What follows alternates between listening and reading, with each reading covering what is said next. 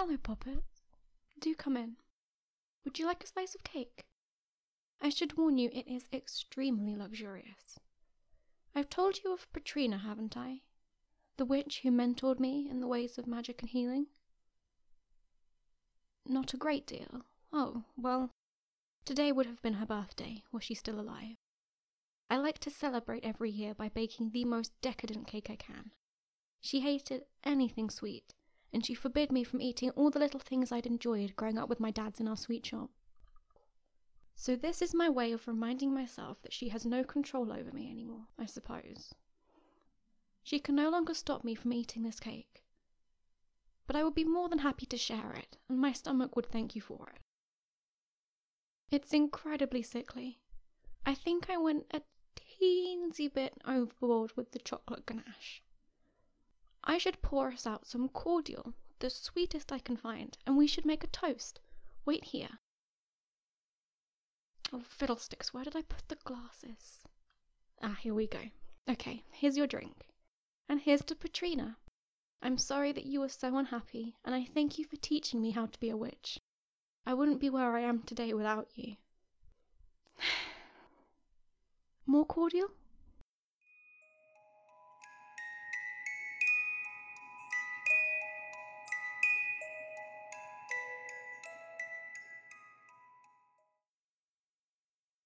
Once upon a time, there was a witch named Petrina. Petrina hated children. She absolutely loathed them. But there was one thing that she loved so much that it was enough to eclipse her burning hatred of kids. Petrina loved power. She loved telling people what to do and then having them do it. She loved living in a castle. She loved wearing big, expensive cloaks that swept against the floor as she walked. So when she heard that an extremely powerful lord had lost his wife, she took one look at his beautiful mansion and decided that it was very important that she marry him immediately. Of course, she couldn't just waltz in and demand to marry a grieving man. No, she had to seduce him, bring him round to the idea. Spending time with the Lord would not have been the absolute worst use of her time if it wasn't for the fact that he had twelve children who he loved dearly eleven boys and one girl. Their names were Elliot, Enzo, Elias, Eric, Ezra, Ezekiel, Evan, Ethelred, Ephraim, Ebenezer, Elmo, and Eliza. Most nobles don't spend a lot of time with their children, and leave a lot of their care to nannies and governesses and tutors. This lord was not like that, much to Petrina's frustration. Almost every single date they had together was interrupted by pesky children. It was the most difficult challenge in Petrina's entire life to pretend that this didn't absolutely infuriate her. She had to smile and laugh and pretend that she adored Enzo, Eric, Elliot, Ezekiel, Elias, Ebenezer, Elmo, Evan, Ethelred, Ezra, Ephraim, and Eliza. The only thing that got her through it was imagining all the curses she could put on them. Hypothetically, of course. With the Lord thoroughly convinced that Petrina was a lovely young woman who adored all of his children, he asked her to marry him. Petrina, of course, accepted. The first indication that the children had that their new stepmother was not particularly fond of them was at a bake sale. The family had been invited to attend a small charity bake sale in one of the villages of their estate to show their support for the cause. There were an enormous variety of cakes, biscuits, and sweet pastries available to buy. The children, of course, wanted to try them all. But Petrina said they couldn't, and when they told her that they were hungry, she gave them each a small glass bottle full of sand, and told them they could eat that if they were truly hungry. This is the woman I worked my apprenticeship in healing and witchcraft with, by the way, just a reminder. You know how I love cakes and biscuits and sweet pastries, so those years were not the happiest years of my life. Now, the way Petrina told this story, she never meant to curse anybody but she didn't regret that it happened. First things first, she convinced her new husband to send Eliza away to boarding school. It would be good for her to spend time with girls her own age, she reasoned. That left her Eliza's 11 brothers. Petrina tried her best to ignore them, but even in a mansion, it's hard to avoid 11 people all at once. There was always one of them. Everywhere. All the time. She'd go to the bathroom, and one of the boys would be in there styling his hair. She'd go to the dining room, and she'd find a small group of them running round on the chairs, pretending that the floor was made of lava. One day, she went up to her bedroom and found one of them using a pair of her tights as a makeshift catapult to fire water balloons at his brothers in the garden below. This was the final straw.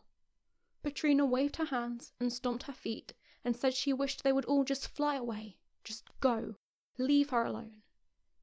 And the eleven human brothers turned into eleven swans. They couldn't stay in the castle now, of course, so away they flew.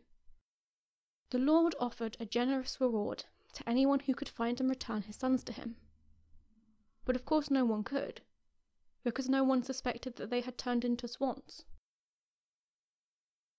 And so for ten blissful years, Petrina was able to do exactly as she pleased. She could go wherever she wanted in the castle without bumping into any pesky children.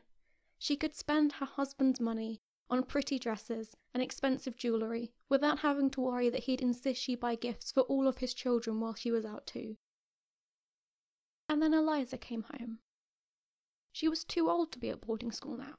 She had passed her exams with flying colours, and she had returned home to her father's mansion. Petrina could not have this. She wasn't ready to give up the life she had come to enjoy, or to share her home with anybody else. The Lord was extremely excited to have one of his children return to him at last. He put all of his energy and a lot of his money into organizing a big, lavish welcome home party for her. Petrina made sure to be the one who greeted Eliza when she arrived back at the mansion. While the Lord was busy with party preparations, Petrina offered to run Eliza a bath. Now, this was odd. Usually, a servant would do that kind of thing but Petrina pretended that she was delighted to see Eliza again and wanted to ensure that her bath was as relaxing and comfortable and lovely as possible before she went down to her party. And Eliza believed her. Petrina ran the water, sprinkled it with sweet smelling rose scented bath salts, and set a fun bath bomb down to one side for Eliza to use if she wanted to. She took the bottle of shampoo and a bottle of brown hair dye and switched the labels around, and made sure the bottle labeled shampoo was left within grabbing distance of the bathtub itself. And then she went to fetch Eliza and left her to it. After a nice, relaxing bath, Eliza emerged from the bathroom unaware that her light blonde hair had been dyed brown. She got dressed and went out into the garden where her father was waiting with balloons and presents and enough cakes to feed a whole family for a month. Now, you have to remember that the Lord hadn't seen his daughter at all for ten years. But he remembered that she had blonde hair, like his own. It was easy for Petrina to convince him that this girl was some kind of impostor. And not even a very good one at that. She hadn't even got Eliza's hair colour right. Heartbroken, the Lord banished Eliza from his home, not realizing that she was his daughter. Petrina had a wonderful next couple of years. With all his children missing, the Lord sank into a deep depression. He rarely left his bedroom. This meant the running of the estate was mostly left to Petrina, and she loved it. Power was, you will remember, the one thing in all the world that she truly, truly cared about. But unfortunately, or perhaps fortunately, because she was not what one would call a merciful or fair ruler. After a few years, Eliza returned once more, this time with her brothers in tow. The twelve siblings had found each other, and Eliza had managed to break the curse that Petrina had put on her brothers. They were human once more. The twelve siblings marched past Petrina and into their father's bedroom, where they explained everything that had happened and everything that Petrina had done to them. To say that the Lord was upset with Petrina would be an understatement. He divorced her banished her from his estate, and forced her out of the mansion with nothing but the oldest, cheapest clothes she owned. Which were still pretty nice clothes, but they would not endure a hard life on the streets very well. Petrina wandered the wilds of the forest until she found a village, quiet and out of the way of the estate enough that nobody would recognize her. She set up a little cottage on the outskirts and established herself as a witch and a healer, somebody the villagers could go to if they needed help. Much like yours truly, although obviously not as good.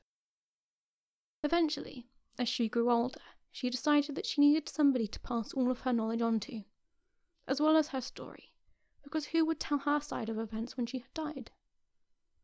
So she took in an orphan named Melita and offered her an apprenticeship. As I said, she's dead now. Old age. I'd say I missed her, but I'm not entirely sure I do.